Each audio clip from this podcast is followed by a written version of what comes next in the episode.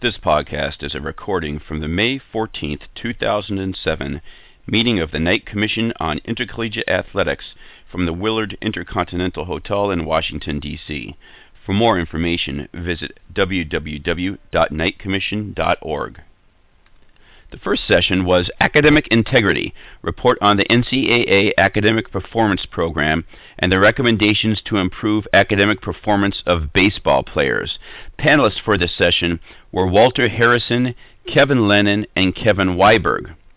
Panelists discussed newly released N C double A academic data and discussed the progress, trends, and challenges presented.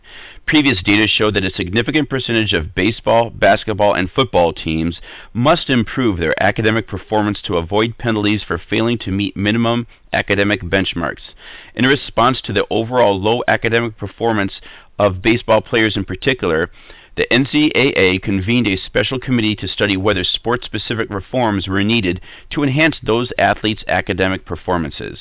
The N C double A Board of Directors recently passed a comprehensive package of rules changes proposed by this committee.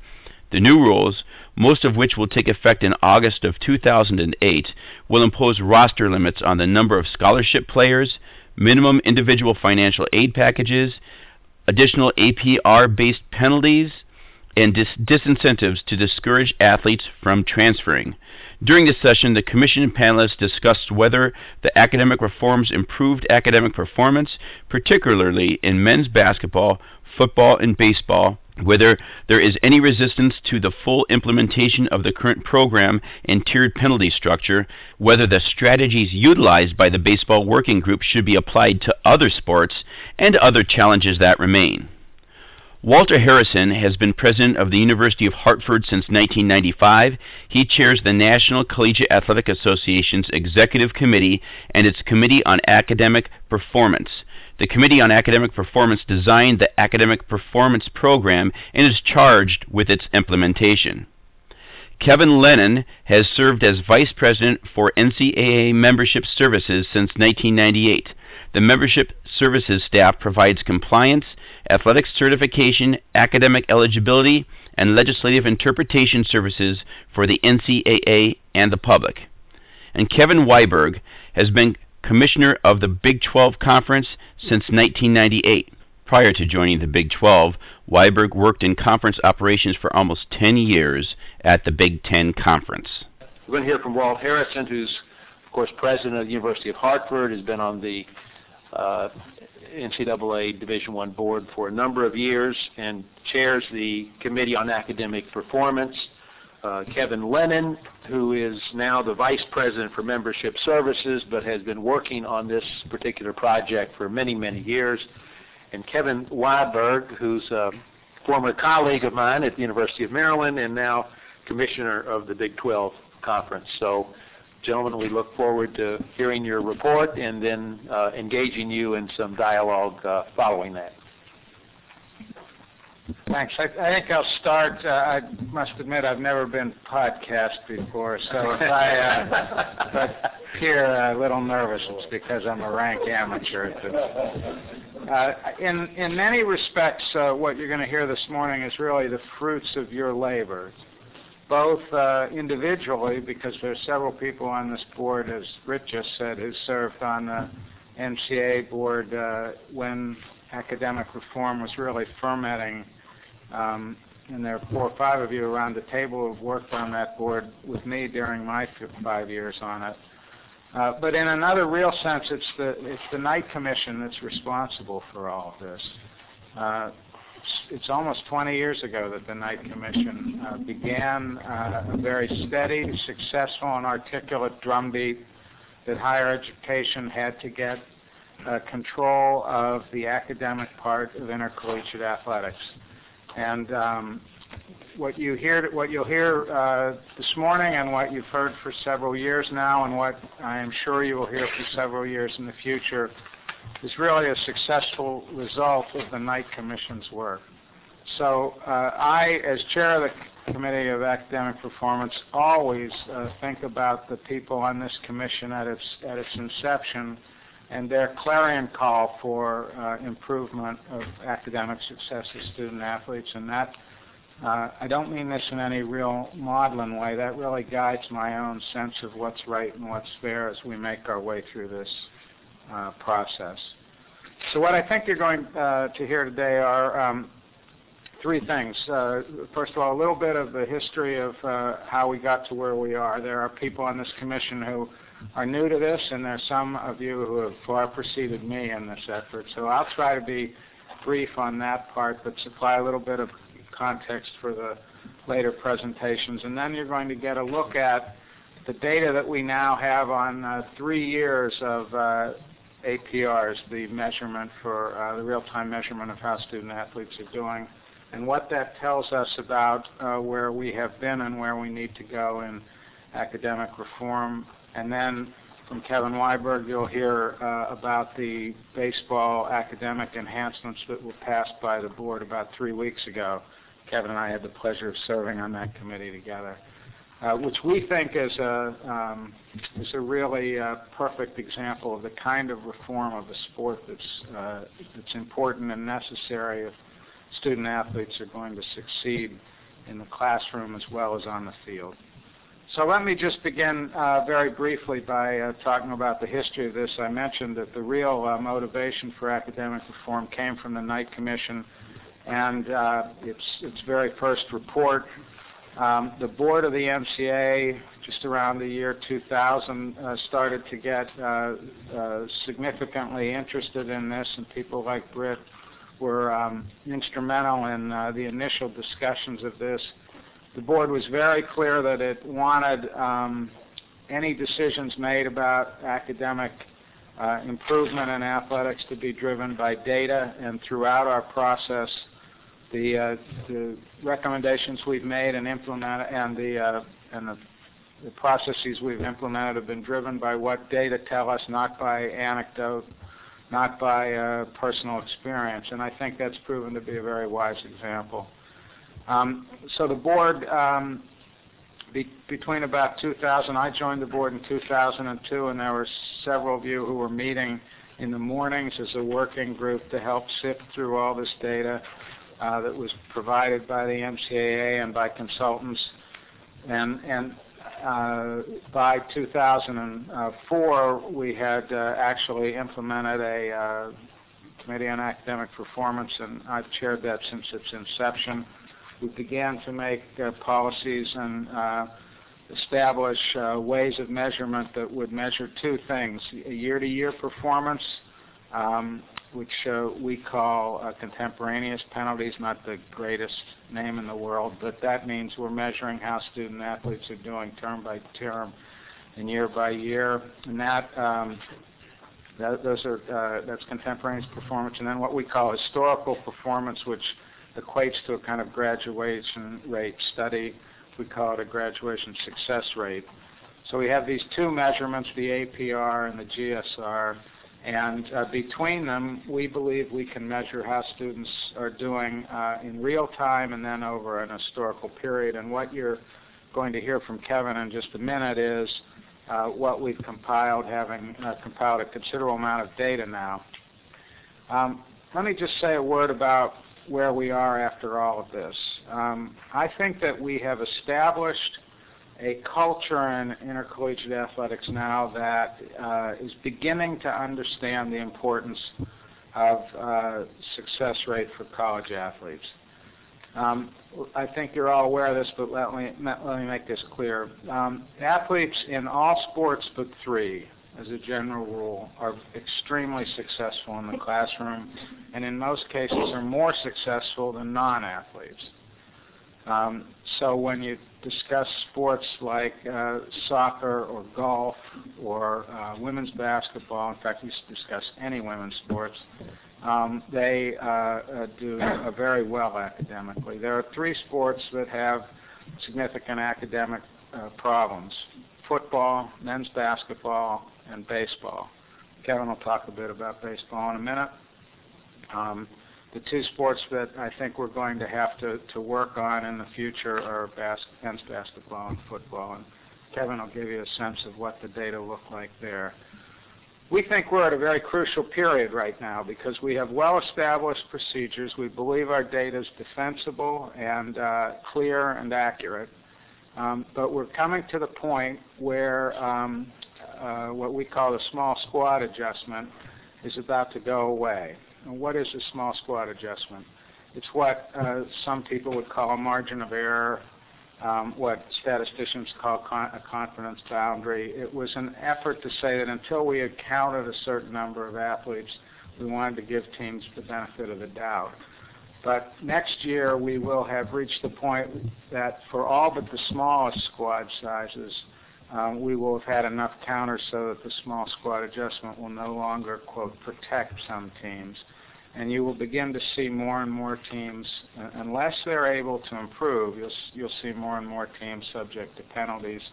I think that will cause a certain kind of outcry among coaches, and um, it will be important to, for all of us to be, uh, to be clear and steady in our response that um, what we're really trying to do is to work toward improvement. And what we hope to do at the N C double A is to uh, help coaches work to improve their teams, uh, to try to channel their energies away from complaining about why some circumstance caused them to have problems and toward um, the notion that, that squads can improve team by team, team, team by team, squad by squad, by, through coaches' leadership. Um, it's, I think that's an important role for presidents to play as well. I think the important message, message that I try to tell presidents that is that um, these measurements really are management tools, and it's important to you know, sit down with your athletic director and, if necessary, with the coaches and point out where they are succeeding and where they need uh, work. And um, while they get a lot of public uh, recognition in the newspapers, and in my view that can be helpful, Um, it's also important to see that there are private management studies that you should do. So with that in mind, um, let me turn to Kevin and have him uh, go through some of the data that we have, and uh, I think then there'll be a series of questions you might have. That's great. Thank you, President Harrison, and thank you for the opportunity again to, to be with you this morning. Uh, just to very quickly uh, echo uh, President Harrison's comment about the leadership the Knight Commission has played in academic reform. It, it clearly has been significant. Uh, the early recommendation of the nineties in terms of presidential leadership of intercollegiate athletics uh, plays itself out in a very real way in the academic reform movement that we're going to talk about today, and particularly now being championed by President Harrison and, and President Myles Brand. Uh, Amy provided you with a lot of material in advance. Um, we're not going to go through slide by slide. I've developed an executive summary and a PowerPoint here that Uh, will hopefully kind of highlight the critical issues that we'd like you to focus on this morning. Uh, I'm also joined by the Managing Director of Research at the N C double A, Todd Petter, who you're going to hear from later as well, but Todd brings a great deal of expertise and is available here for questions as well. Um, one issue, uh, obviously to put in context here, and, and I apologize from the start that some of you have, have heard this presentation. Many of you have been around the table um, and were a part of developing the academic reform package. Um, but we, we continue to look at this as a package. President Harrison focused a lot on the A P R. That's clearly worked its way into the culture of, of our athletic programs. The public is beginning to understand what this measurement of academic success means. But particularly for the new members, I want to, to again share with you the broad context of reform. And it began with enhanced academic standards. We are expecting more of our young student athletes. In order to remain eligible, they have to work towards a degree each year to remain eligible. It's our progress towards degree requirements. We have enhanced those particular requirements for all of our student athletes. About seventy percent of the current student athletes on our campuses right now are subject to these new enhanced standards. We use the data to say, we know the academic progress of graduates. We know what a graduate does academically after freshman year, sophomore, junior, and senior. And for the first time ever at the N C double A, we based eligibility standards on those benchmarks. Seems to make sense.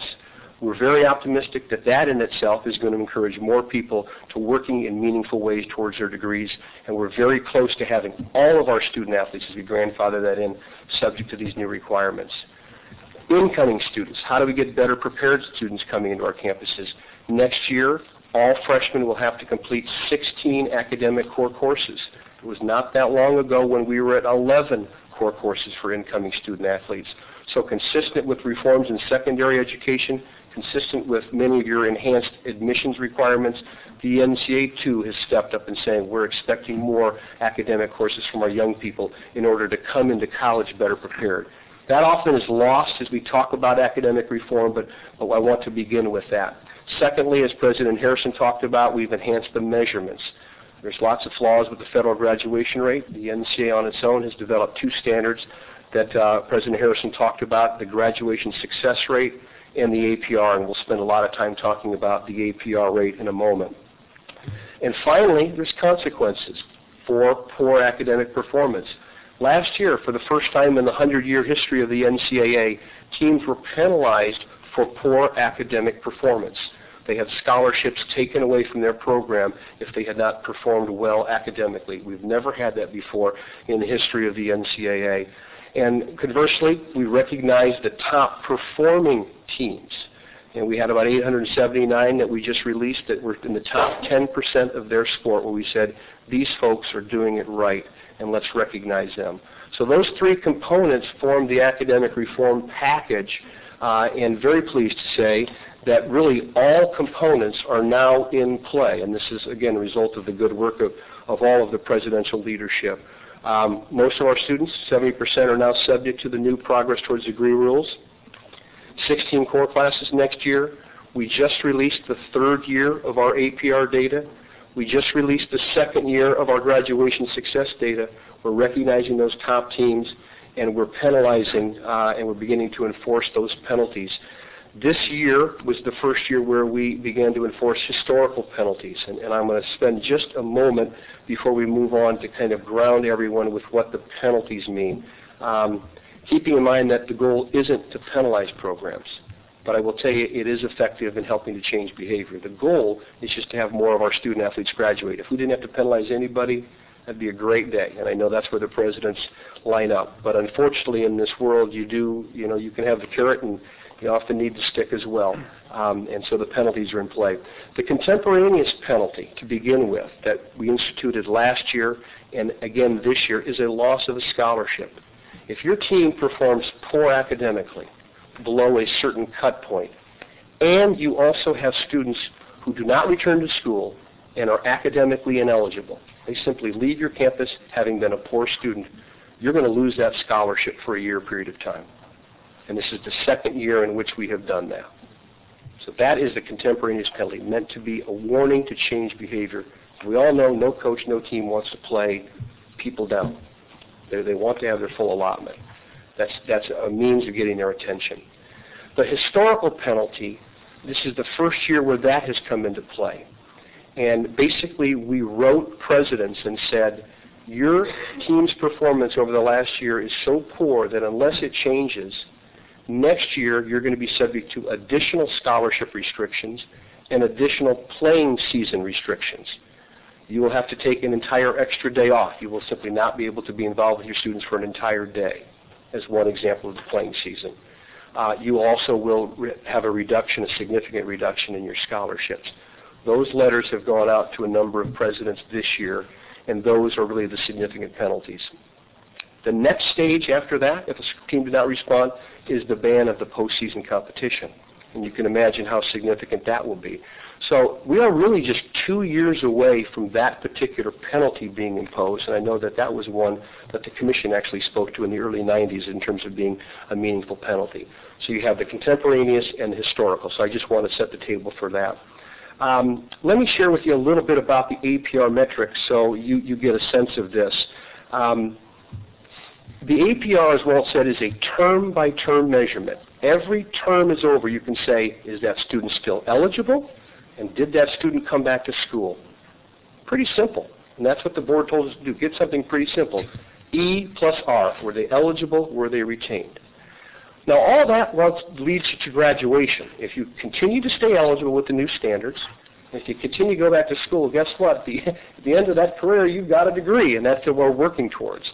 What I want you to see on the column that you have there is a score of a nine twenty-five, just to kind of ground you in nine twenty-five.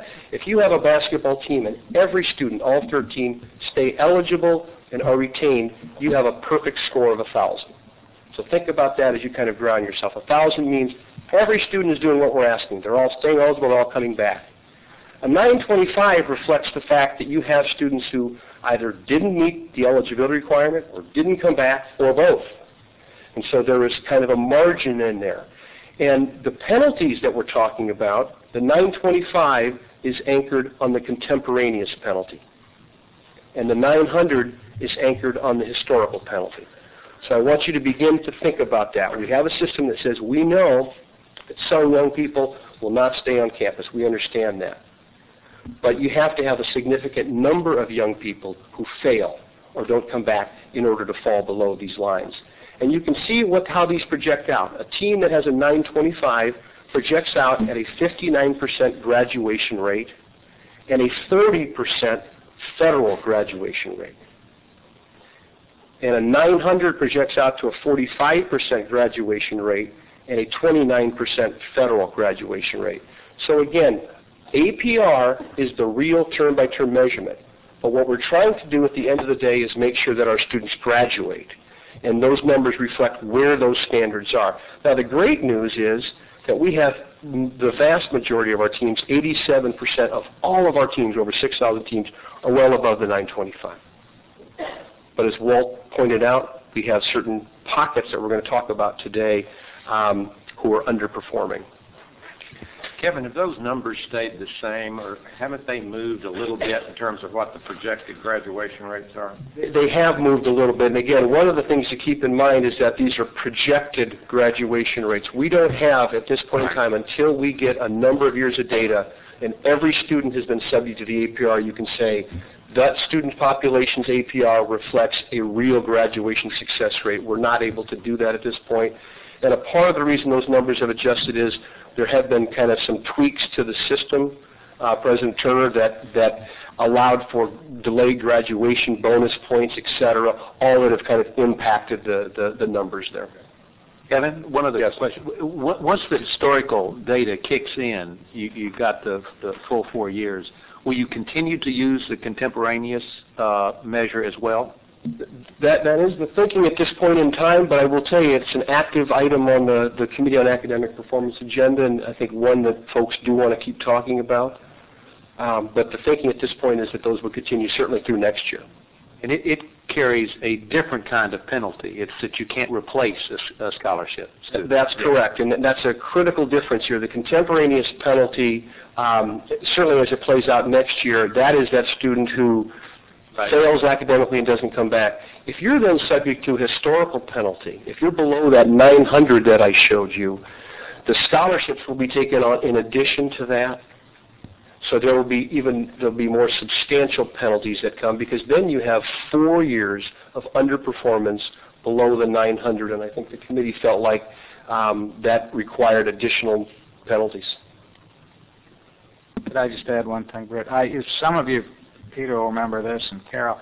We, we had a long talk about this probably in two thousand two or two thousand three about whether we needed both measurements. We decided uh, because we wanted immediate um, uh, results and immediate improvement that we would adopt the contemporaneous penalties, and we'd wait and see what the effect of that had in improvement. So now, as you suggest, we're going to have two measurements, and do we really need two? And I think the uh, I think I'd like to wait a couple more years. So I think you're going to show them some third-year data. I'd like to see some other data myself before I thought about it. But it's conceivable that if if the historical penalties by themselves provide enough motivation for improvement, you might not need them both. Yes, Pete? You described the historical penalties as a consequence uh, only of falling below nine hundred on the A P R. Without Uh, uh, additional or explicit consideration of the graduation success rate.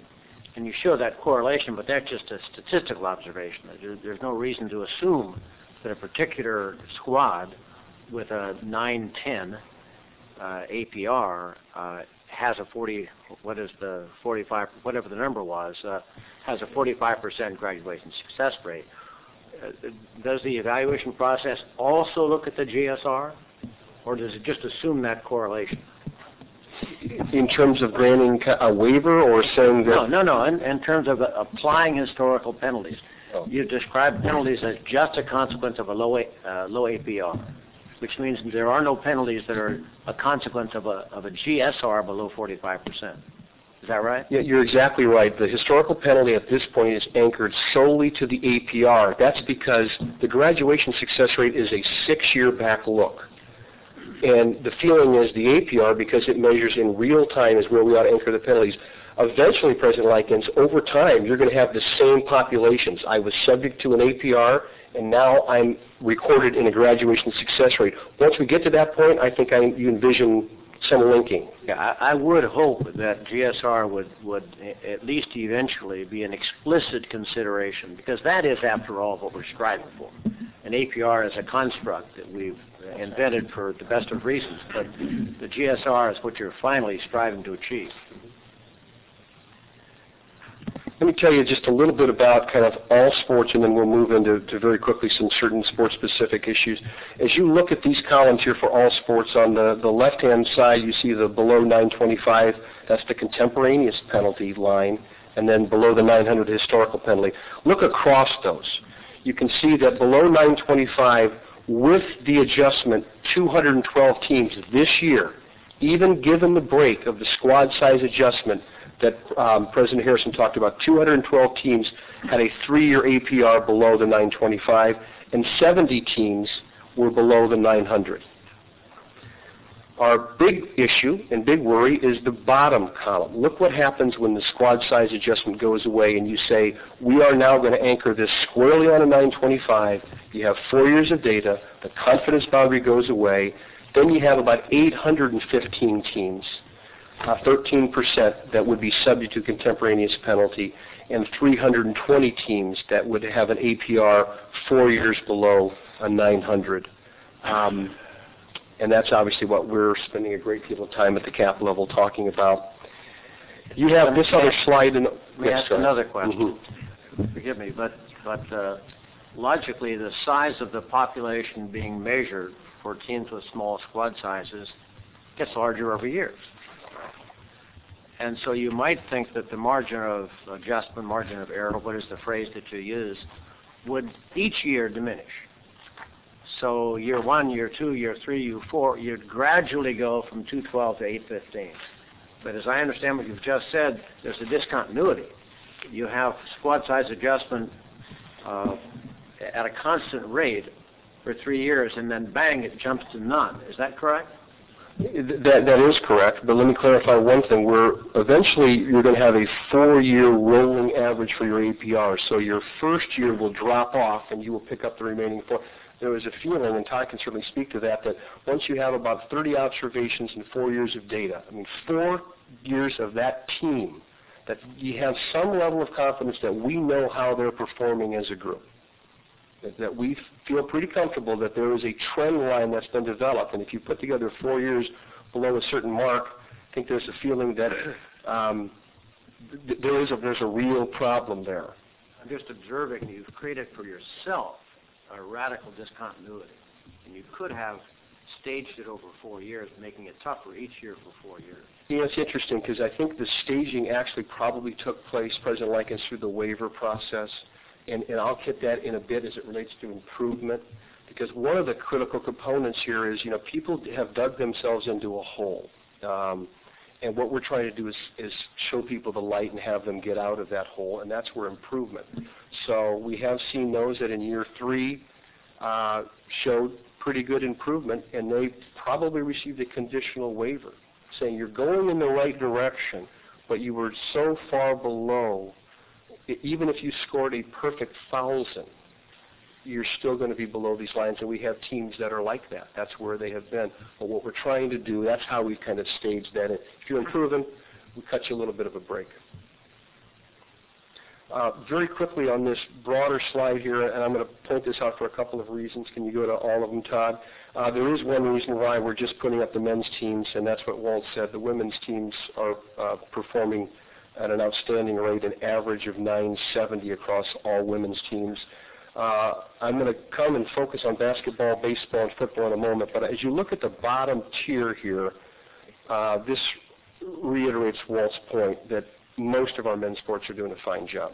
I mean, if you look at the number of squads that are being penalized, there's significant difference between the baseball forty-six, as you can see in the left-hand column, basketball thirty-five, football forty-seven, and you begin to work your way down. Um, so again, most are doing very well. That's below the nine twenty-five. Let's just skip over the other one to really bring home the three. Here are the three sports of most concern.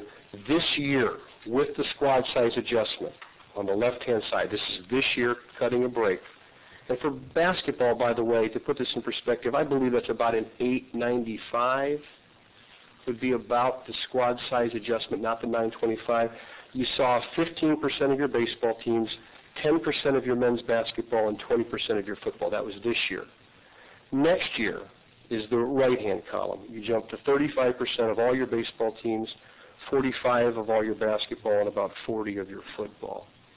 Um, that's assuming no changes in behavior. And what we're all hopeful for is that we do see changes in behavior in this current group who are going to classes right now who will be reported next year. But absent any change, those are the kind of numbers that you're looking at. Um, go back to the nine hundred if you would. You also have this in your packet, but let me, let me highlight something.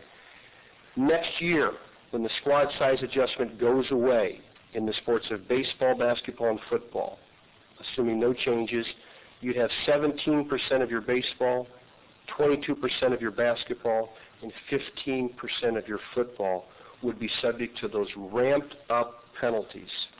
And that may be the letter to the president the first time. If they already received one this year, it would be additional scholarship restrictions in playing seasons. And once you get yourself in this category of historical penalties, you have to then have three years of good performance without triggering the next occasion. And I want to emphasize that. So if you get a letter and the next year you do fine, but the following year you slip below it, you then are subject to occasion two penalties. And then occasion three penalties are the postseason ban. So that's just a huge point of emphasis in terms of the need for changing behaviors and the need for improvement. And I'm rounding the bend here. Let me just hit a couple of trends for you. Uh, some of these are encouraging. Um, we did see the lower end of the distribution, those who were very, who performed pretty poorly the first two years, seem to be moving up. There seems to be some power behind the lines that we have drawn, the nine hundred, the nine twenty-five, to encourage those at the low end to move above the line, and, and we're encouraged by that. forty percent of our teams did improve in year three. Many stayed the same, um, and some obviously did not improve, but at least forty percent were moving in the right direction. In the sports of baseball and football, we saw fewer students leaving school while ineligible. So football and baseball uh, seem to have made some adjustments. More students are, again, they're either coming back to school to get themselves right academically, or if they decide to transfer, they're doing so while they were eligible. That's all very positive in those two sports. We did not see that trend in the sport of men's basketball. And we've already talked a little bit about the concern when the squad size goes away. Uh, just in terms of penalties this year, and again, this is the second year in the history of the N C double A where you saw these penalties, thirty-one teams received a historical penalty. That was the only penalty they received, and sixty-three received only a contemporaneous, and there were eighteen teams who received both. One reason for the discrepancy there is there, again, are some waiver provisions that are made available, particularly for the contemporaneous penalty, particularly as it relates to our low-resource institutions, many of whom are historically black colleges, um, where, as we put through a waiver process, we were able to, uh, um, uh, to provide some levels of relief. Um, Kevin, for, before you leave that slide, yes. Uh, The, the, on the historical penalty, I, I must have missed something. I thought it was based on four years of data. It's, we only have three right now. Right. So how how would you, weren't you waiting to get four years of data for the historical penalties to kick in? You know, the feeling was, uh, President Kerwin, that because it's only a letter this year, and because we had the three, that we were going to send send that to um, those particular institutions. Next year will be the four, and then at the four, you actually have the scholarship restrictions kicking in. So the penalty this year was you got a letter. That's right. I see. Uh, let me quickly hit this improvement plus model. Uh, this emphasizes, again, the entire area of improvement. If you're going to receive a waiver from historical penalties, we call it improvement plus. The first criteria is you have to improve. If you haven't improved, there's no waiver possibility. And that's, quite candidly, one of the challenges we're having with the low-resourced or historically black colleges. If you have to improve, that is a condition of receiving relief. If you've improved, then we actually run you through three criteria. You have to, are, are you also um, a low resource institution in terms of just the per capita dollars spent on students or student athletes or the number of students on Pell Grant? We have a formula that says improvement plus low resource will give you some relief. Or if you're improved and you graduate more of your student athletes than your student body as a whole, and we do see some of that, even for the low-performing teams, you will receive a waiver. And finally, if you don't have any, uh, or if you, um, uh, by sport, if you, within your comparison of your sport, we're performing better than a number of schools in our sport, and we've improved, you'll receive a, a waiver for that. Even with that, you see that a significant number of teams were still penalized, largely because they just didn't improve. And the Committee on Academic Performance and the Board, I think, continues to emphasize the need for improvement. Secondly, just the improvement plans. We work with every school to develop an improvement plan. We've written the coaches, the A Ds. We're here to help. The whole thing is trying to, if you put yourself in a hole, how do you get out of that hole? How do we get more students graduating? That's our emphasis. Uh, and finally, we just, we're continuing to work with our low-resource institutions. The board approved a supplemental fund of about one point six million dollars that will incrementally go up by about four point five percent over the course of the C B S contract for a grant program targeted specifically at low-resource institutions to try to help them um, improve the graduation success of their student athletes. And the very last thing I will tell you is a very important rule uh, that is in play this year. Um, that says if a student wants to transfer and get a scholarship at their new school, they have to leave the first school eligible. And believe it or not, we never had that as a rule. You could have a basketball player that played in March and then said, I'm, I don't like the way the offense is going, I don't like this school. They could drop out of school, and another school would simply pick them up and offer them a scholarship, and they'd move on their way. This says if you want to get the scholarship, you better finish what you started academically. And anecdotally, we're hearing some great things about the impact that this is already having on young people to say, you've got to stay in school to finish what you started here.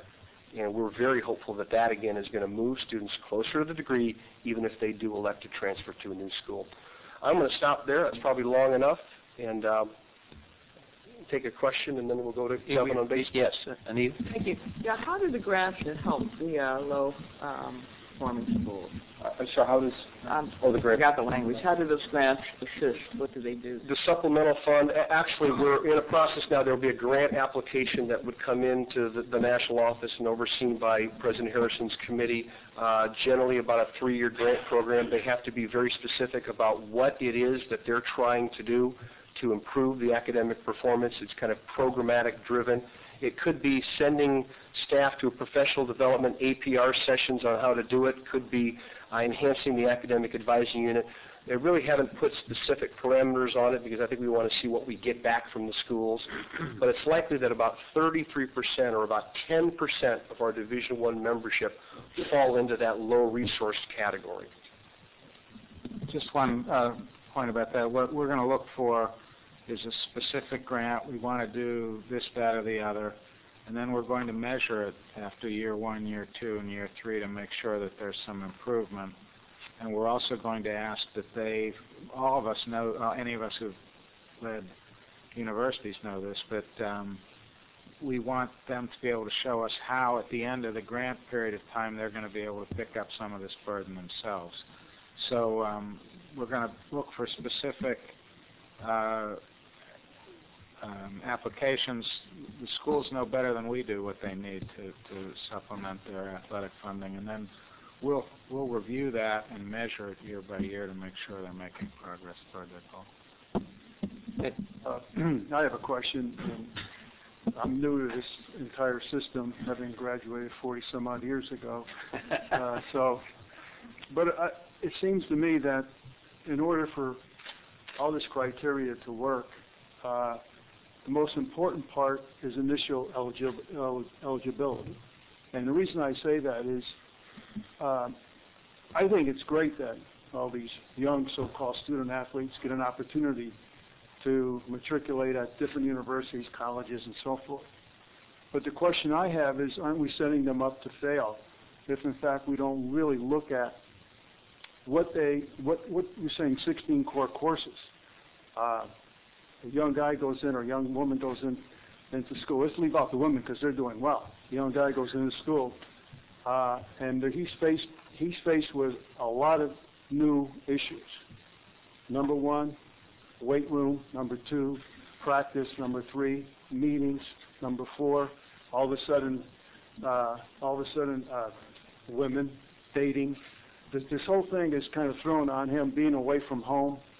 Uh, and it really, to me, it, it strikes me that I'm wondering if we really have prepared this young person uh, to be able to withstand the pressures, and I mean pressures, because you're competing, he's competing for a position, uh, he's gotten all this publicity and so on and so forth, and it's all heaped on him. He doesn't have his family surrounding him to support him. He doesn't have his friends around him to support him.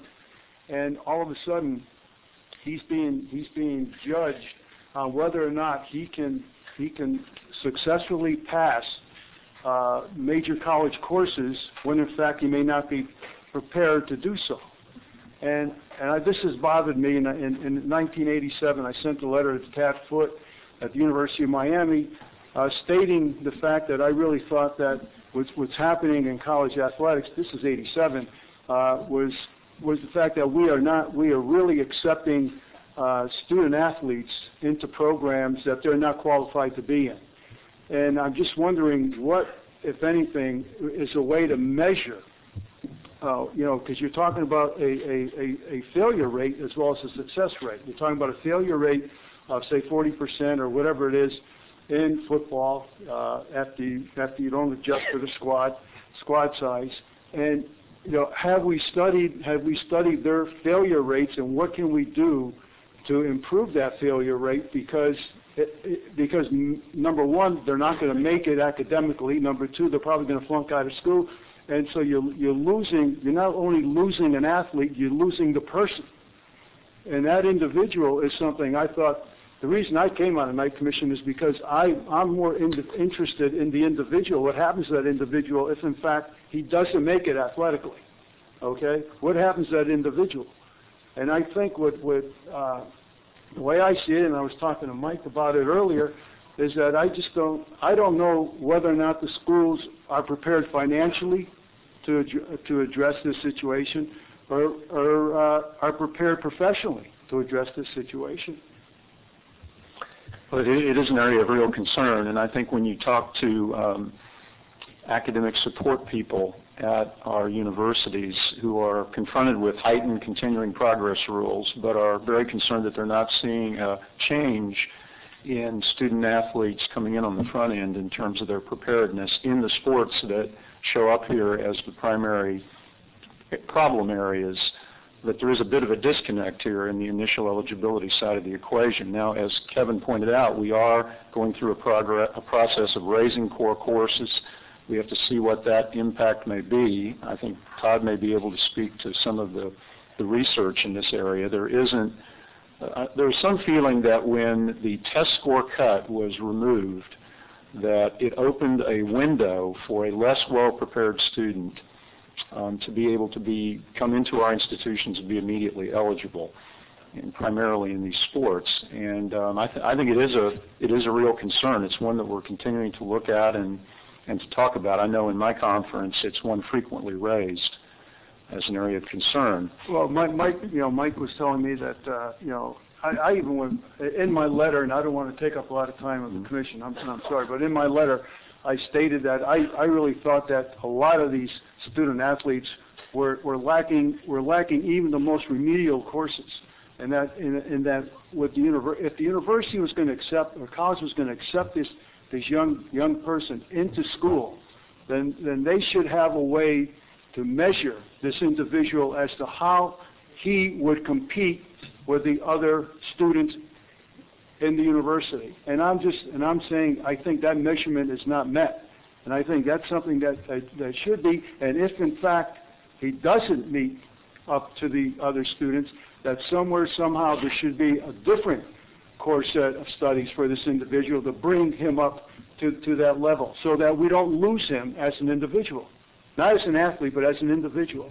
And I think this is something that, that, that schools have been remiss in, in doing, and that's probably made the main reason why I came on the commission. Uh, Rick, I think by the time you, when you wrote your letter in eighty-seven, uh, as Walter mentioned and Kevin, that the number of core courses was, uh, you know, eleven. That, I mean, that was the first standard we put in to address exactly what you were saying there, and that is that we were admitting a group of students that were non-athletes, Uh, that we didn't require the same predictors of success.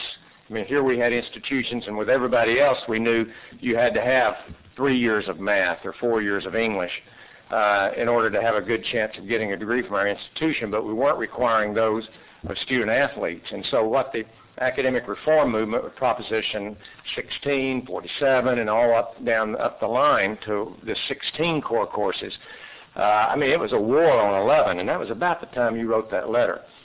And so eleven, and then we went on up to different numbers, and now to sixteen, and the idea is that, it, to be honest with these student athletes, we need to say what it is you need to have as a minimum to have a decent chance, depending upon what the graduation rate of your institution is, to get a degree from us. And so that's why it's been coming up. And then once they're there, to make sure that they progress along the way, and that's what this is all about, sort of phase two of that effort.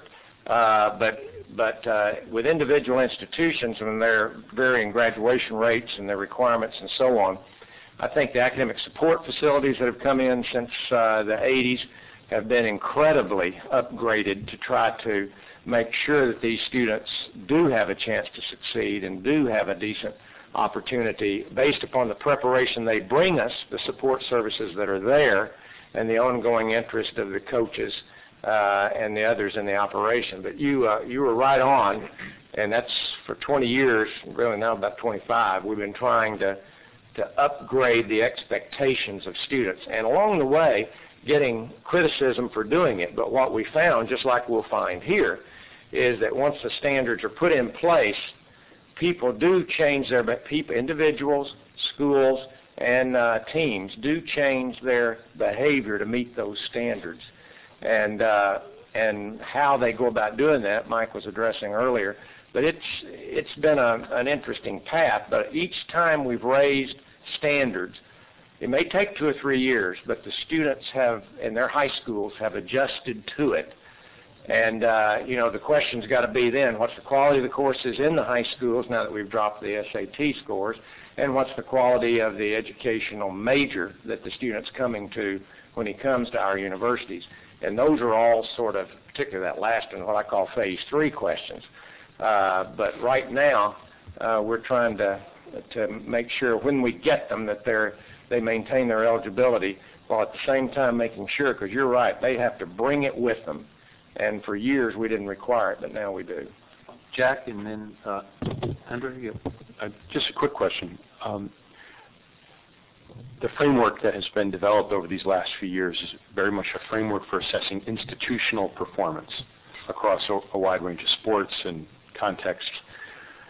As you think about the development of this over time, how have you thought about the role that this data could play in terms of individual assessment of performance, specifically coaches, athletic directors, presidents, as we go forward?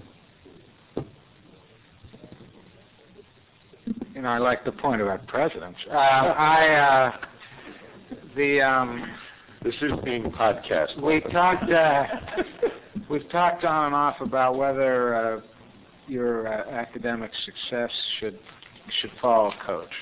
Um, the you could certainly. I think you could pretty much make the argument that coaches are the principal people responsible for recruiting athletes and supporting them as they uh, succeed or don't succeed academically. So then the um, the obvious question is, well, why not establish rates with them and uh, and as their uh, at least make those public? I, I I think individual institutions would still be able to hire, should definitely still be able to hire whomever they like, but wouldn't it be interesting if, uh, as w- along with one ro- loss records, you also had records for how well you've done academically? We've we've debated doing that. There's some arguments pro and con. I, I kind of like the in athletic directors. I'll let an athletic director speak to, but it'd be interesting to do that for presidents. That would be a very interesting measurement.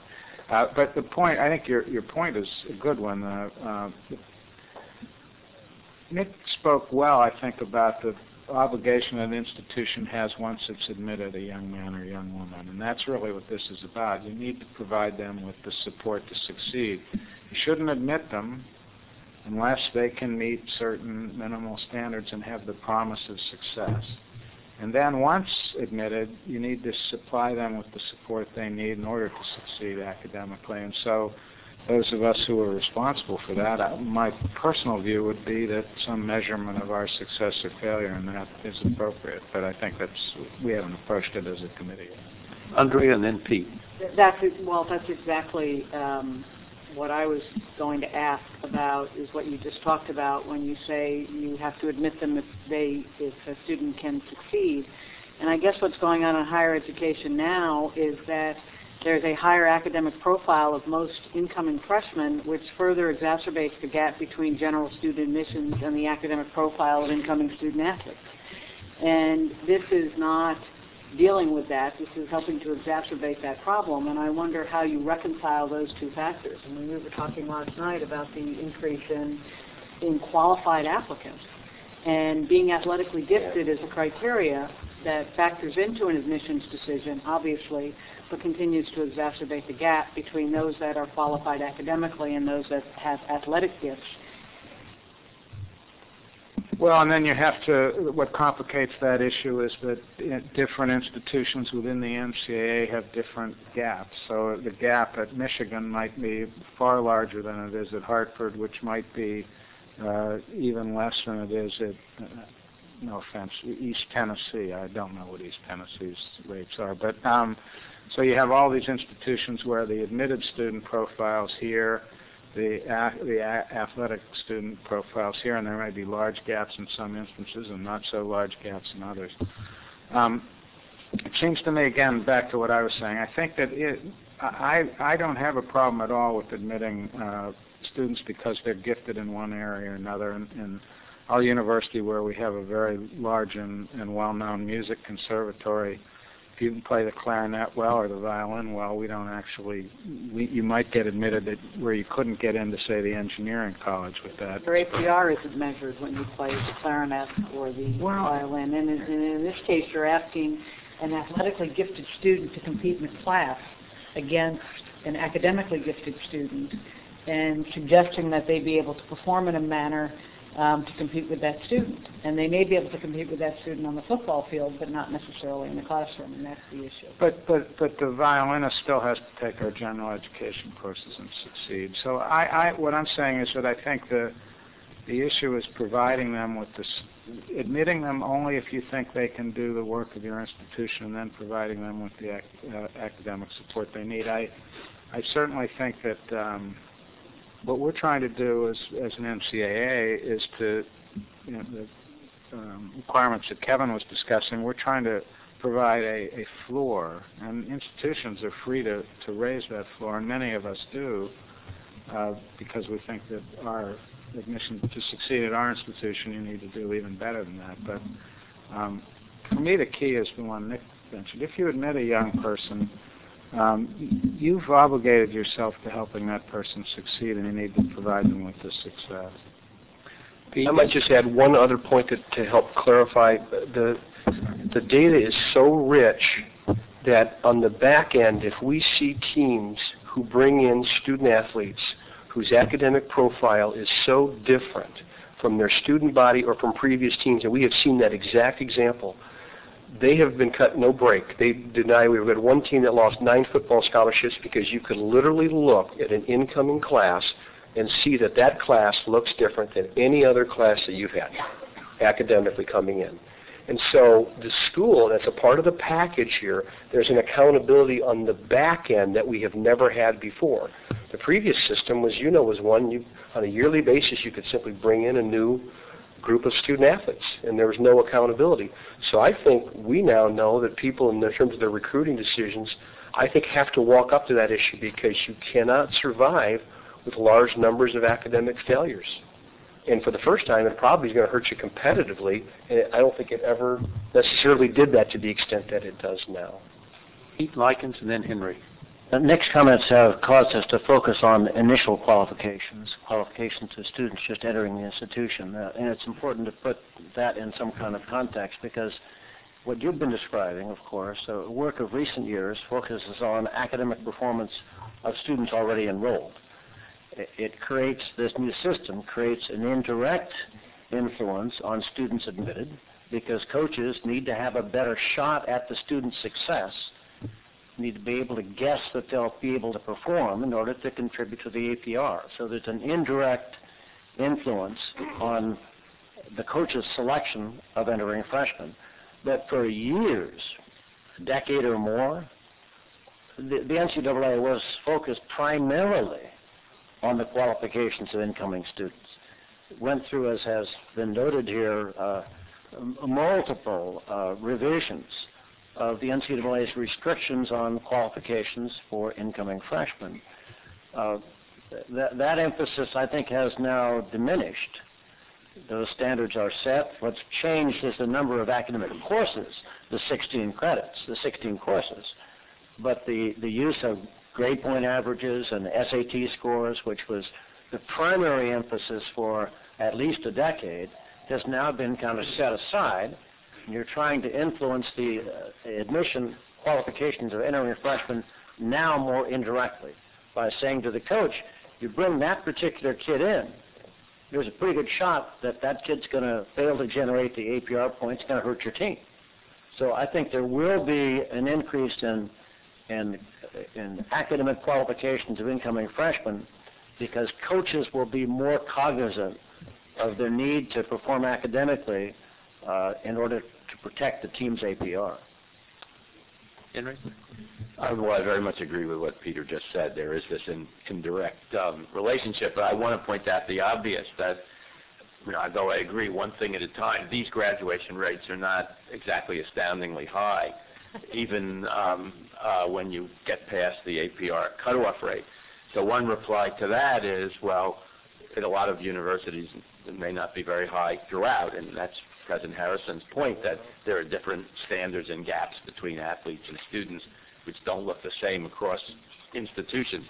So I take all those points, but I, I think one thing that we'll come back to, we're not going to come back to it today, but people throw around the term support services as if this was an unmitigatedly good thing for athletes. Well, it is a good thing in one sense to have academic support services, because you now have an obligation to the student athlete you've enrolled to try to help him or her get through the university. But we're now getting very inconsistent standards across the university, in that the academic support services exist for athletes that don't exist for students who have to work their way through college, which also leads to lower graduation rates for the multitude of students. And my point here is, um, I think, uh, you know, maybe not such an obvious one, maybe it is, but when you think about these comparable graduation rates, now you're having high, you may get higher graduation rates because you're pouring so much money into academic support services. I think it leads to an inequity across universities, and a very big problem.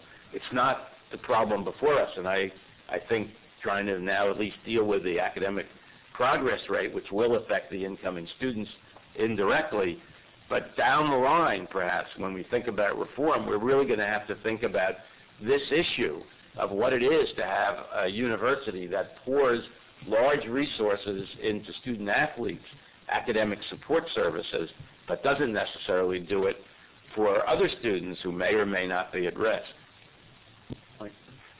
Uh, one other, I had a, one question, then maybe we will hear from uh, Kevin Weiberg. Uh, but, um, you, you know, all of this started if, if I don't think we were, uh, had in mind that we would end up with a twenty-nine percent graduation rate, which, just picking up on Henry's point, does seem low. Now, I realize that that's not, that that's the federal rate, that's not the best way to measure it, that the Uh, th- th- that it uh, equates to what we call uh, gradu- what was the G graduation success rate of forty-five percent. But my, my question is this: uh, how does the how does the board, the committee, feel about that uh, nine hundred equating to a forty-five or a twenty-nine percent? Is that sort of the entry point, and we're going to, that would be moved up over time, or is this sort of where we are and where we intend to be for quite some time?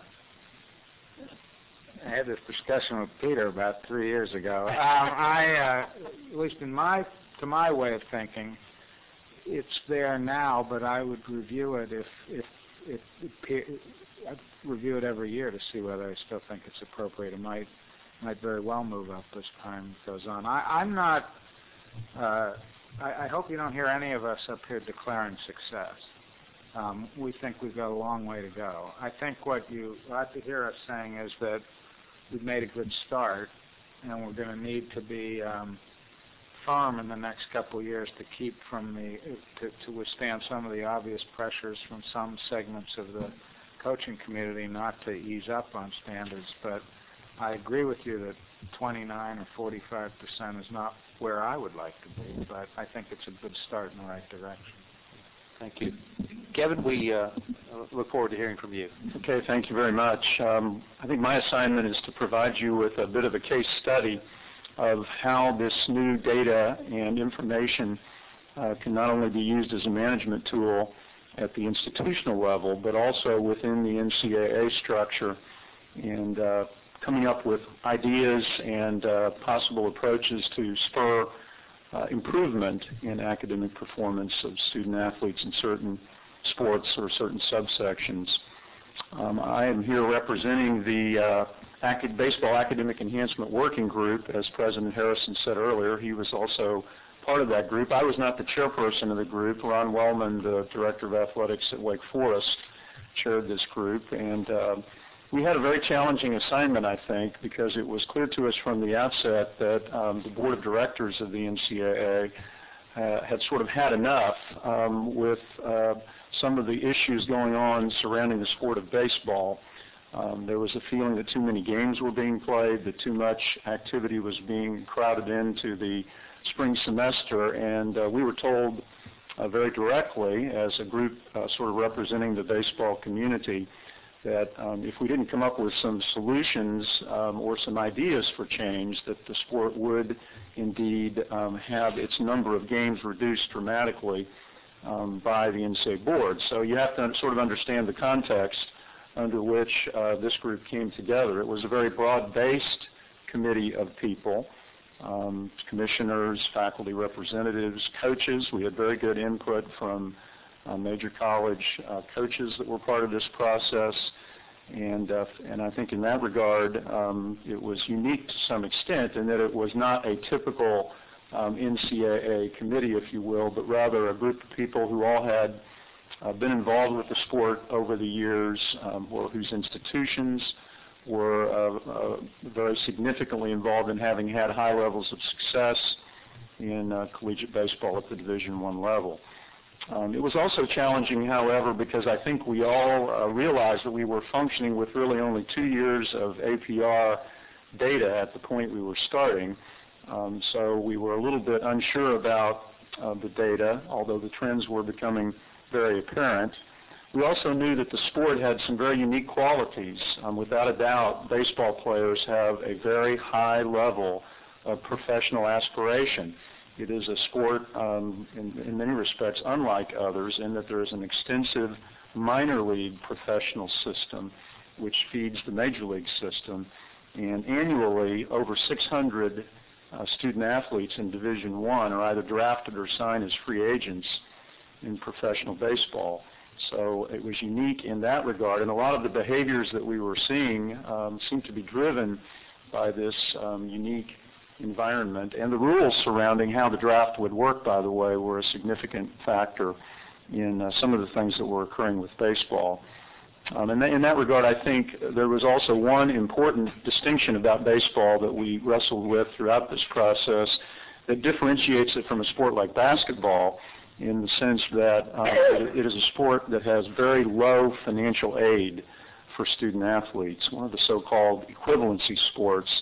And uh, many of the students participating in the sport are doing so with uh, relatively low financial aid packages.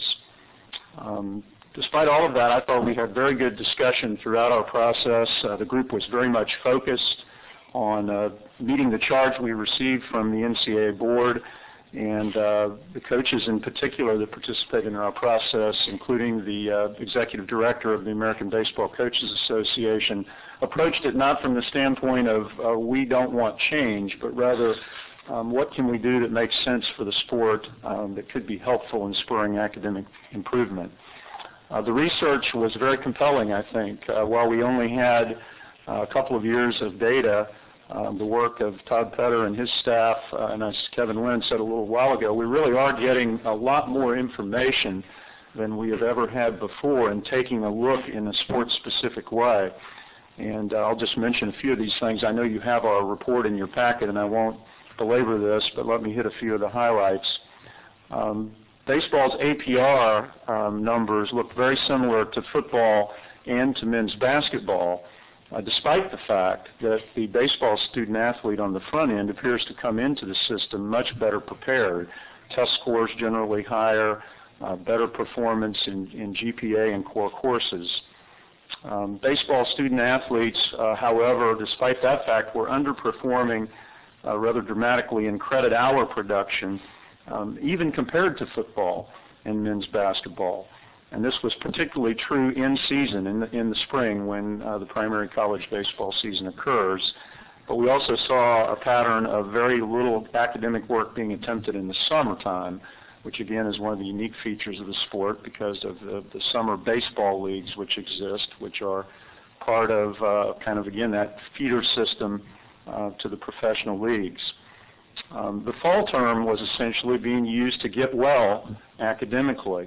So what we, we clearly could see from the information provided by the research staff was very little effort going into academic work in the spring and summer, and then uh, the fall term being used as a way to um, sort of get well, if you will, academically, which of course is a real problem with a term-by-term measurement system like the A P R.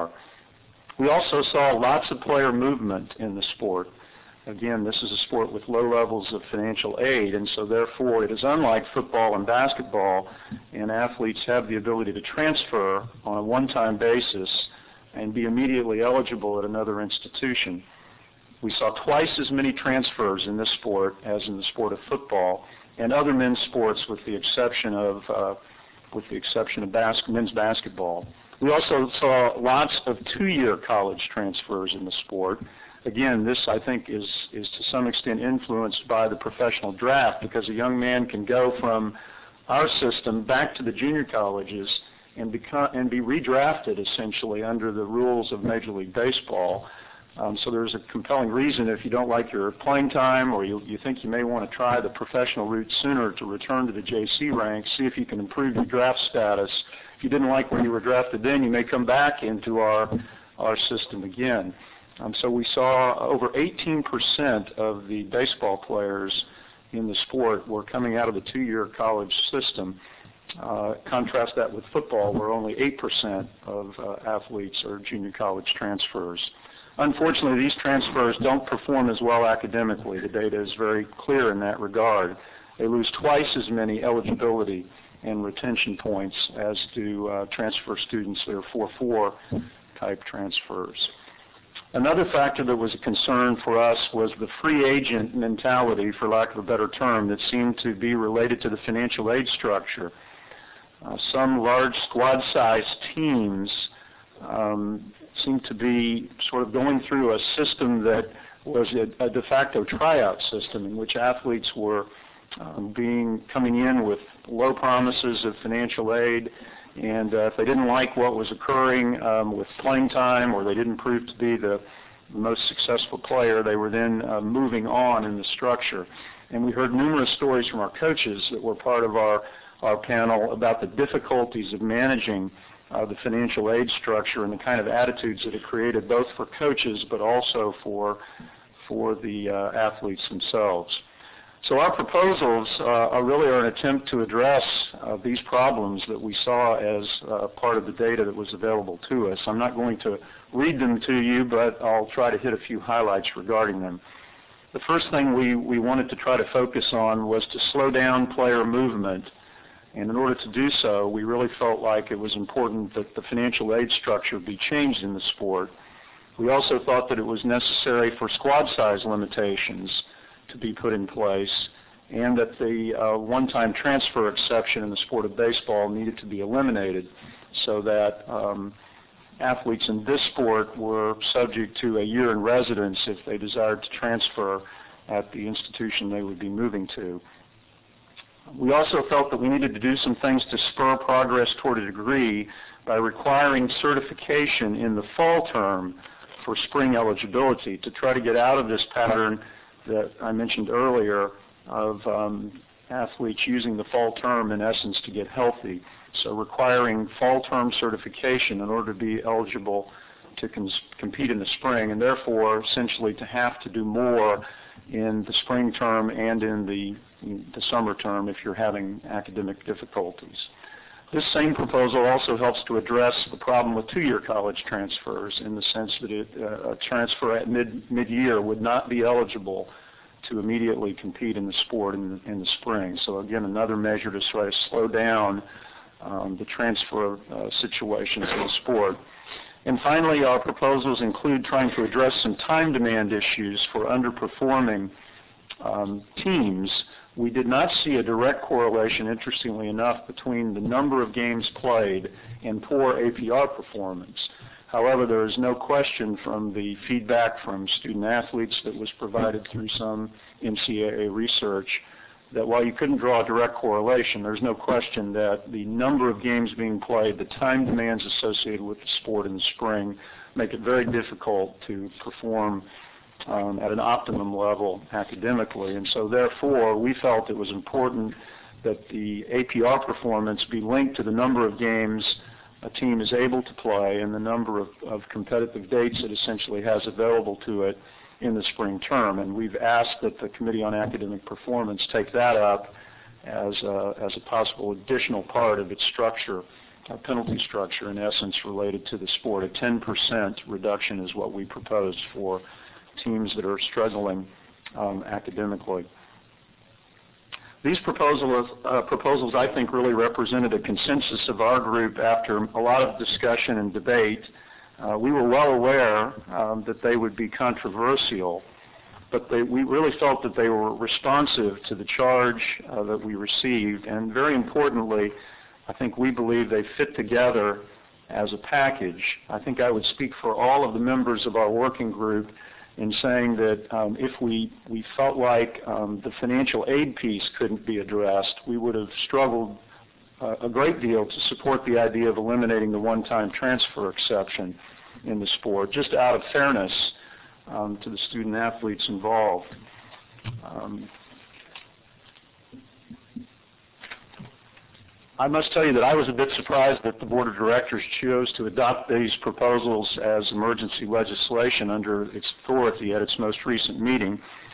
Uh, having said that, I think given the criticism that I have seen that's emerged regarding the package of proposals that we have advanced, among some in the membership, I, I think it's probably true that the only way this could have moved forward as a package is uh, through some kind of action of, of that nature from the Board.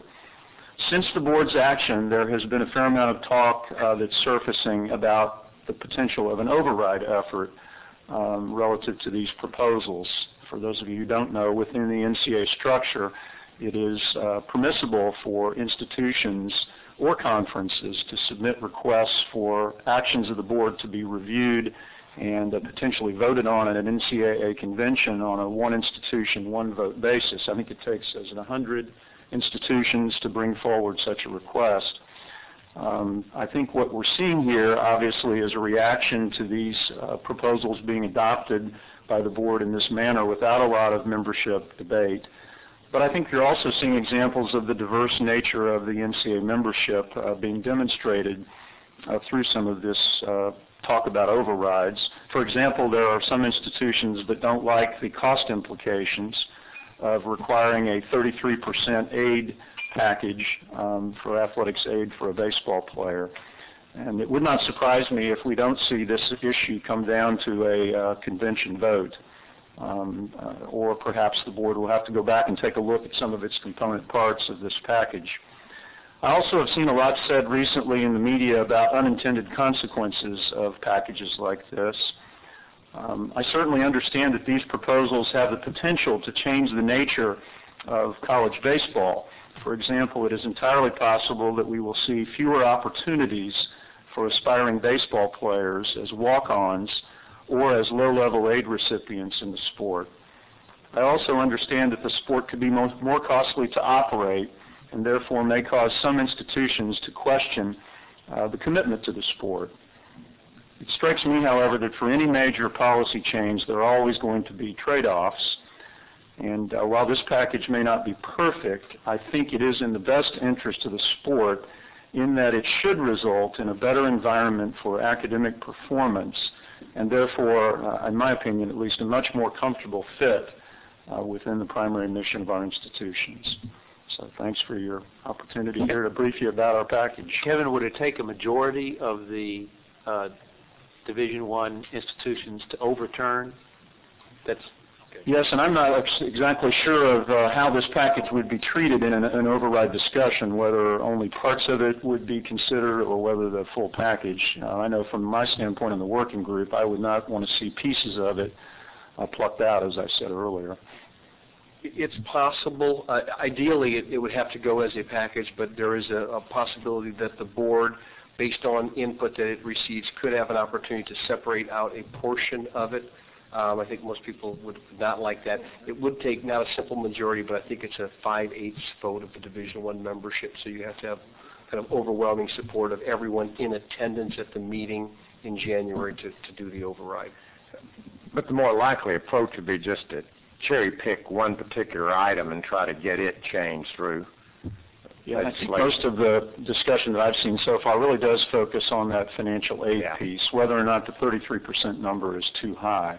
We had a lot of debate about that within our within our group, and um, this is kind of where we came out as a consensus. Lenny, will you? No, I'm, no. Okay. Yes. I just have a clarification question on the A P R. If, and maybe someone else can answer it, if a if a student athlete who has been admitted with all the right recruiting practices, but at some point does something that student athlete shouldn't have done and is removed from the team, that impacts the A P R rate. How, how is that taken into account if the coach does the right thing? Doesn't this incent the coach not to do the right thing and remove the kid from the team in some cases? Um, well, the first thing that we tell the coach is you need to make decisions that are in the best interest of your team, and that may run counter to your A P R point. But again, remember, there's a lot of points that can be lost without encountering a problem. If you have a disciplinary problem, you need to treat that problem as you would without thinking of your A P R. Having said that, um, and we have had coaches that send in letters that say, you shouldn't hold me accountable if I brought in a young man who uh, got in trouble with campus police and was let out of school. The A P R does not give relief for that. You, you lose a point. That student was not retained. You lose that particular point because that is believed to be within the control of the student. And that's how the, the committee has approached that at this point in time. They're not simply going to say, you know, I didn't know that this was a bad apple. What we hope for is you don't have a lot of those. If you do have a lot of those, you've got a systemic problem. But if it's only one, th th I think that's the, the feeling of the committee at this time. You know, uh, one issue that I keep hearing from, particularly from basketball coaches, is that uh, a student athlete is going to go into the pros or has used up his eligibility and is in his final spring, um, has to go to wor- uh, tryout camps and workouts, so they just quit going to school. And um, uh, th- th- of course, they're going to flunk that semester's work. And And I, I just, is that a real problem? It, statistically, is it relatively modest and it doesn't really affect the um, A P R in any significant way? And are we seeing any changed behaviors in that regard? It's a really, really good point. And keep in mind, we're talking about ninety-five thousand student athletes in the cohort. And out of that, in pro departures, we had four hundred ninety-four last year that were approved. And the issue is, is that just that's on basketball had forty-seven. forty-seven. Okay. Yeah, but we're finding this is. I think this is a great news story. The vast majority of our students who elect to go and take a professional opportunity are finishing their eligibility report point. It's over seventy percent for all sports, and basketball went from fifty percent. I think we're maybe, I'm not, we're above fifty percent this year. So they're clearly showing it's possible, even if you want to go and pursue a professional opportunity, you can get your eligibility point. And you all may have read through some of the clips, I think, right, that Amy sent. I'm really encouraged that our coaches are actively involved with these young people, right, in, in saying, you know, you owe it to yourself, you owe it to your teammates, you owe it to all of us to stay in school, because when you come back, and we want you to come back, you'll be that much further along. So that's a good news story. It, it really is. Mike, you want? Yeah, one, one other point that needs to be made is that uh, the N C double A and, and most of the major one A uh, teams now make it possible for young people to come in the summer before they start school, and you can get six hours. You have to have twelve hours to have full financial aid most places. If you stay in the summers, as most players do now, and you just take one course of three hours each, if you take six, twelve, three, twelve, all the way through like that, you don't even need the last semester. Be- because you've, you've accumulated over one hundred twenty hours before you get there. If, if, if you put down the typical opportunity flow today, it's an entirely different schedule than the one that most of us went to school on. So you have to factor that into the equation, and, and the notion that we're in trouble only because forty-seven people left in the last semester to go to the combine, uh, if you look at the numbers, it just doesn't wash. Good point. Yes. Other questions? Yes, please, Bill. Uh, when it comes to uh, looking at the uh, the data on the on the teams for next year, uh, you uh, indicated uh, in this report two hundred seventy-eight teams, uh, even with a thousand in the, in this year, two thousand six to seven, are not going to be able to meet the historical uh, expectations, and therefore there'll be penalties. And then there are going to be uh, eighty-six teams that, even if they have one thousand, aren't going to be able to reach the nine hundred. Uh, that enforcement across those historical penalties will be consistent regardless of the school, the the name, the reputation. Are we likely to see efforts to try to diminish the impact of those penalties? President, you can certainly speak to those. Sure, we're going to see efforts to do it. I hope that we're consistent and clear across uh, borders. We, um, that is to say, whether you're a big-name school or a small-name school, our intent is to be uh, consistent in the way we hand out penalties. We do, as Kevin pointed out, have a number of measurements that involve improvement and an amount of resources and the like, but um, I, I think you will... S- at least from my point of view, you're going to see us uh, handle the schools with big names in exactly the same way we'd handle anybody else.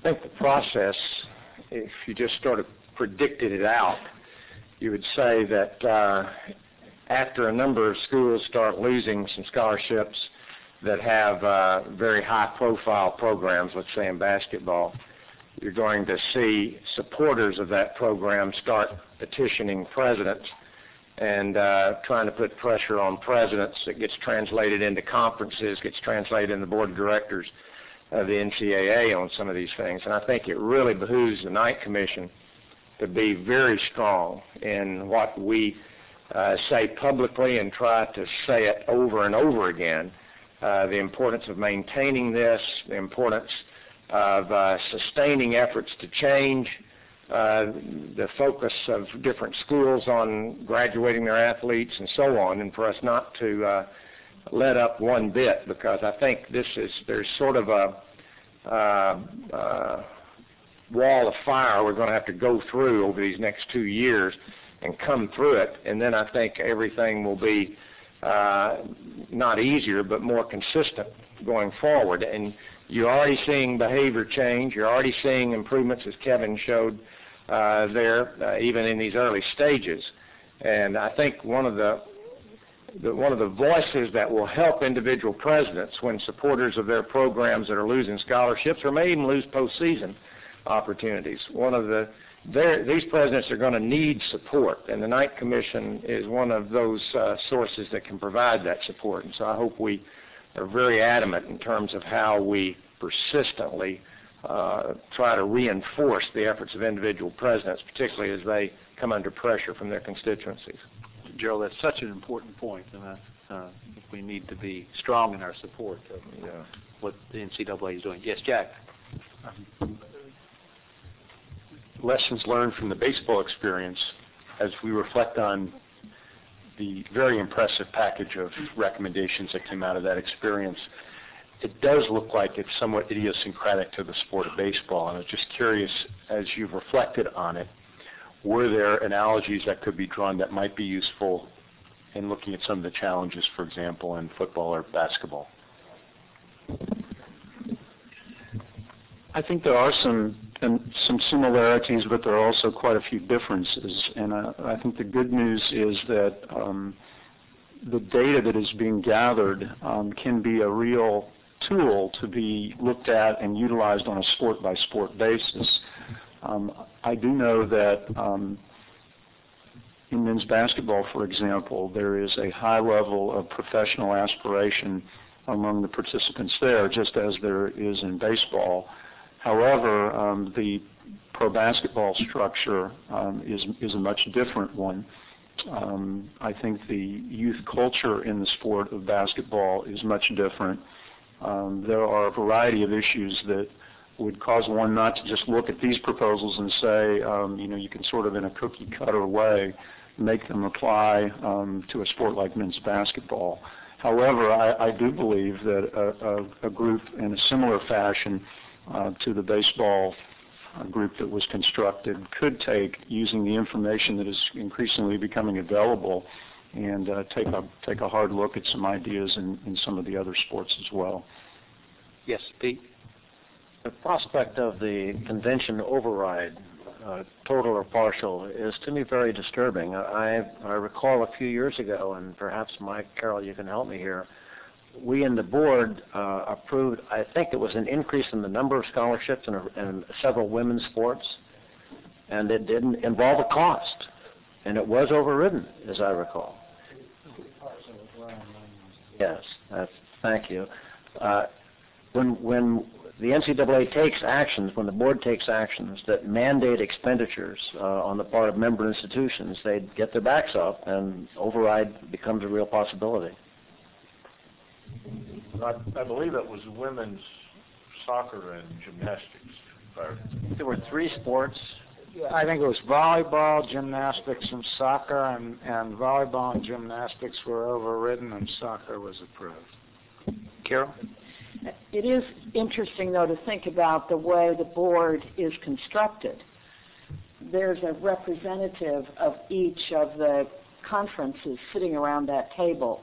So theoretically, you ought to be able to uh, create a conversation among presidents, perhaps even supported by the Knight Commission, that this it's inappropriate to think about overriding because each one of those schools is theoretically represented in the vote at the board level. So you, you've got a, an opportunity here, I think, for some pretty deep discussion about the leadership role, both from the Knight Commission through the board and at the level of the, the conferences, because often the override initiatives are orchestrated at the conference level. And, of course, presidents hire those commissioners and theoretically run those conferences. Theoretically.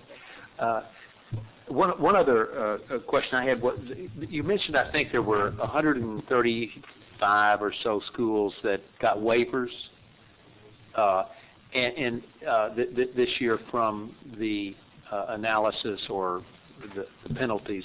W what is the prospect going forward? Will they continue to get waivers, uh, or at some point do they get folded into the Um, system? Uh, well, improvement's going to continue to be a critical component. I, I think the commitment from certainly the Committee on Academic Performance is that if you see meaningful improvement and a plan that uh, makes sense, um, and that is not just a one-year plan, but something that says we as an institution are committing ourselves to improving this team's A P R from here to there, we're going to give them an opportunity to do that. And often that comes in the form of a conditional approval. Last year, as an example, I can pick out ten institutions that received a conditional approval. We said, okay, you've got a new coach, you've got new systems in place, we're going to give you an opportunity for this to work. Five of them did it, and five of them met the conditions, and that's great. They're on their way. Five did not, and if you do not meet it, you then get the penalty that you held in condition. And I would imagine that that's going to continue to be the structure. It's a good faith effort coming from the president, A D, coach, and it really is a meaningful plan for change. I think the position here has been try to allow them an opportunity to change behavior. That's what we're about, and do so through kind of this conditional approach. Yes. Uh, I, for one, uh, have been uh, quite impressed with the uh, report of this working group. And um, I think it might be appropriate for the commission, the Knight Commission, to uh, express its um, appreciation and commendation, uh, if not support, for this particular approach as an important step in the overall goal that we have in terms of uh, reform. Uh, because I think uh, it needs recognition that it's not just them and the N C double A, but also those of us who have been watching and pressing for uh, reform in a variety of arenas. Uh, this particular one, having been so well generated by the coaches themselves and coming forward with what is obviously a, a very dramatic change, uh, is something that I think is worthwhile for us to sort of say, here, here, this is worth doing. Very good point. Now, Walt uh, particularly meets with us about as much as we ought to have an auxiliary membership kind of list. And I know that you've got all your N C double A meetings, and, and uh, you've always been responsive to us, and we appreciate it.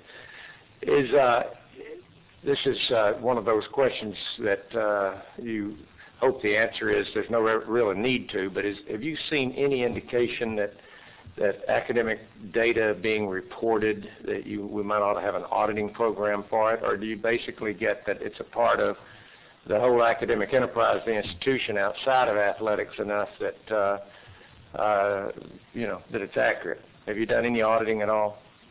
Yeah, we, we actually have, and uh, that proved to be very helpful. fifteen institutions, some were identified because we, quite frankly, had some issues with the, the data, at least thought we did. Others were done randomly, and that was an important provision to make sure schools know they could get tapped on the shoulder at any time.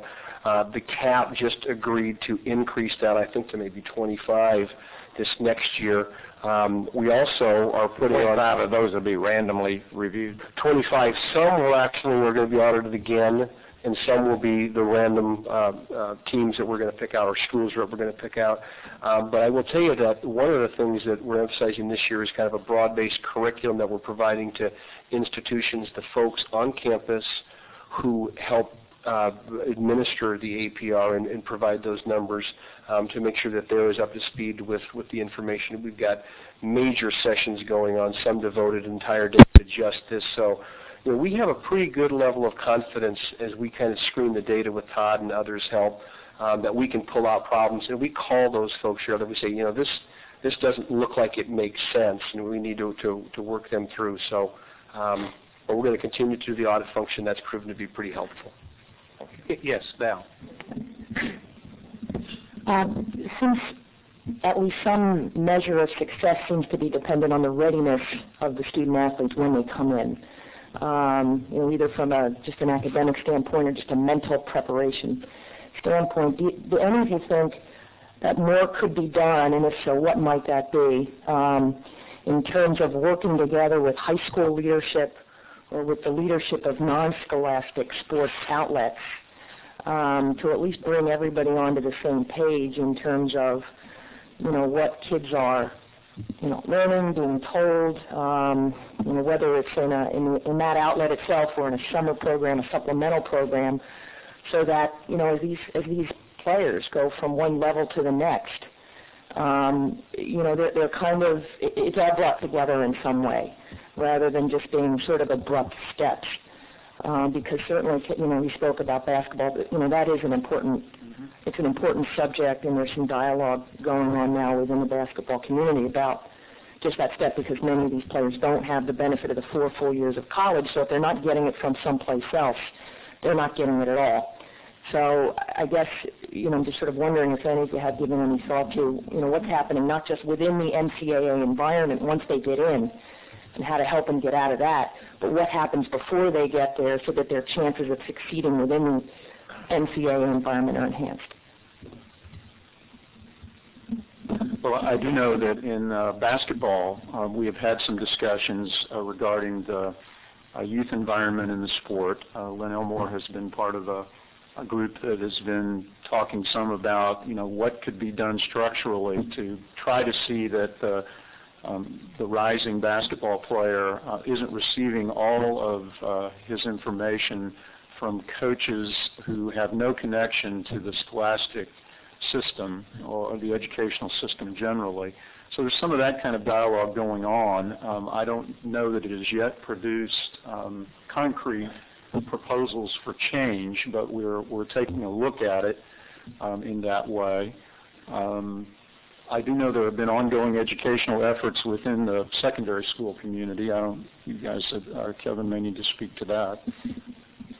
Well, that, it's a it's a great question, and it's it's the it's just a great challenge that we have here. We are a higher ed organization, and yet you realize that the folks coming in need to be prepared as we continue to ratchet up the standards.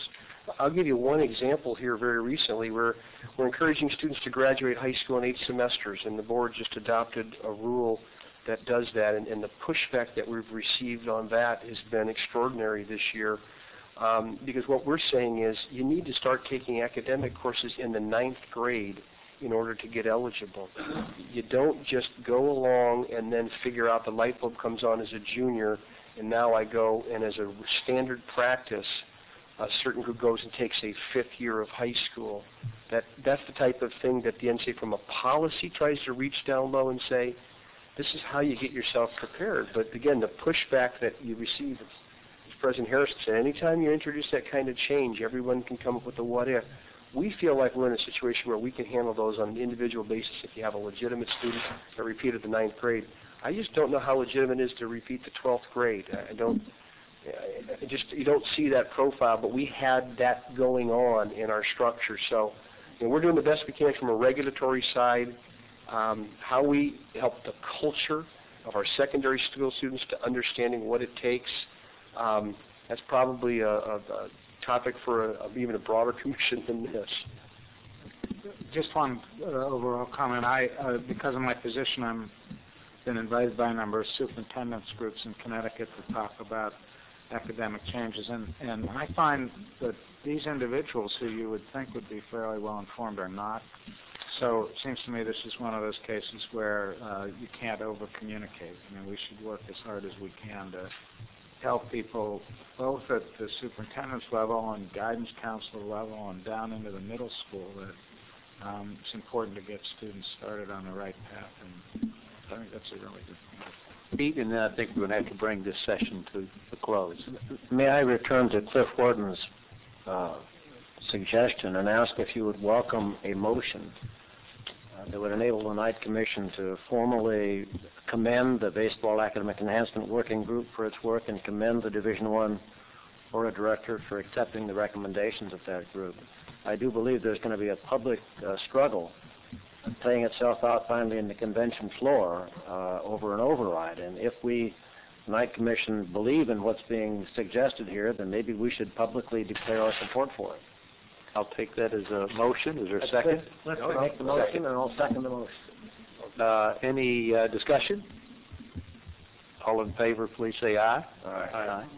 Uh, we're going to let uh, Amy have the last uh, word here. She has a question, too. Well, I really just wanted to give Kevin an opportunity to uh, address one of the other success stories that I've heard you say statistically with regard to uh, the number of athletes who have now returned to their institutions after that six-year window in which, it's, in which the uh, statistics are kept. But as you know, as part of this system, uh, institutions can earn bonus points when those athletes do return, and I think what you've seen over the past three years points to some pretty aggressive measures on the parts of institutions to help those athletes succeed in achieving their degrees.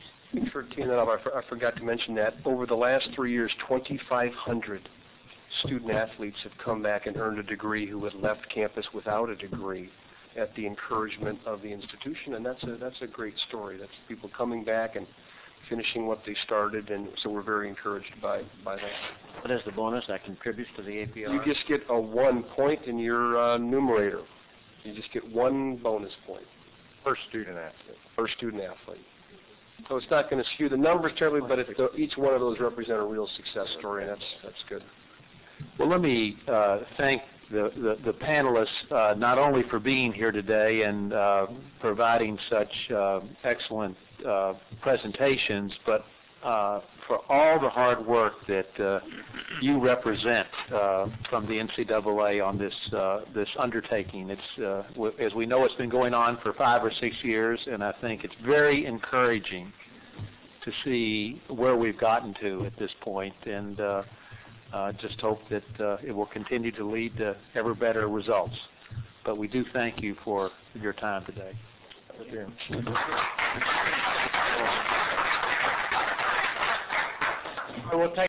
This podcast is a recording from the May fourteenth, two thousand seven meeting of the Knight Commission on Intercollegiate Athletics. For more information, visit w w w dot knight commission dot org.